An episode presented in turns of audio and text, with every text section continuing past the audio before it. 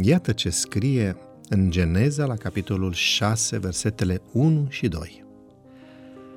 Când au început oamenii să se înmulțească pe fața pământului și li s-au născut fete, fiii lui Dumnezeu au văzut că fetele oamenilor erau frumoase și din toate și-au luat de neveste pe acelea pe care și le-au ales.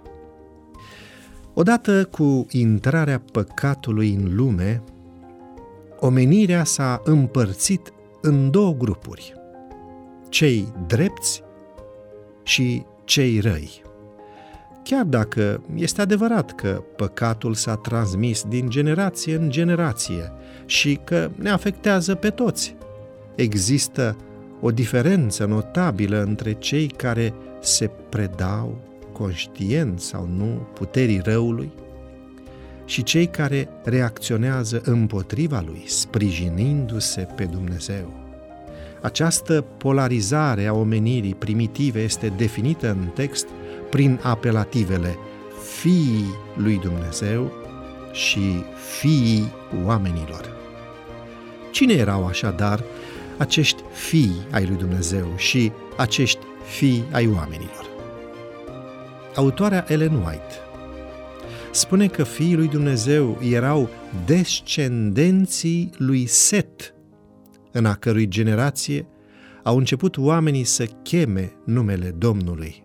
Versetul 26, Geneza, capitolul 4. Și că fiii oamenilor erau descendenții lui Cain, descendenți care s-au distins în domeniul progresului material și pământesc. Dar ei nu țineau seama de Dumnezeu și erau în opoziție cu planurile sale pentru om.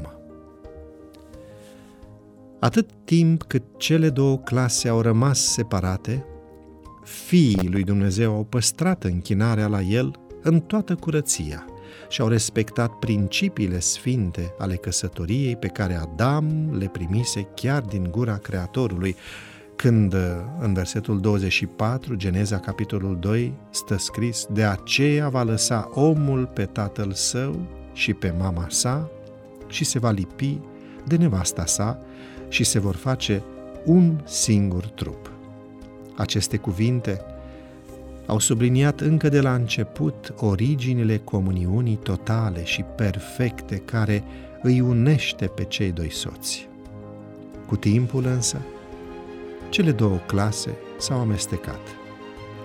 Fiii lui Dumnezeu s-au căsătorit cu fiicele oamenilor pentru că, spune Biblia, erau frumoase.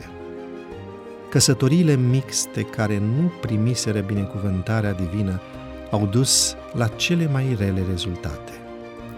Fiii lui Dumnezeu au urmat căile lui Cain și s-au opus spiritului lui Dumnezeu care se lupta cu ei, fapt ce a dus la situația iremediabilă a lumii antidiluviene, pe care Dumnezeu a trebuit să o distrugă. Noi, de care parte ne aflăm? Cu ce grup ne identificăm. Mai devreme sau mai târziu. Fiecare dintre noi va trebui să ia o decizie cu privire la acest subiect.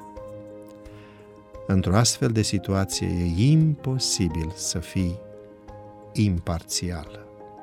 Vă încurajez, dragii mei, să rămâneți în grupul celor care sunt credincioși față de Dumnezeu amintindu-vă făgăduința binecuvântată. Fii credincios până la moarte și îți voi da cu luna vieții. Apocalipsa 2, cu versetul 10. Găsești podcastul Devoționale Audio pe diferite platforme de podcasting, Google Podcasts, Apple Podcasts, Castbox, Spotify, Breaker. Poți astfel să ne asculți pe telefon tabletă și chiar în mașină.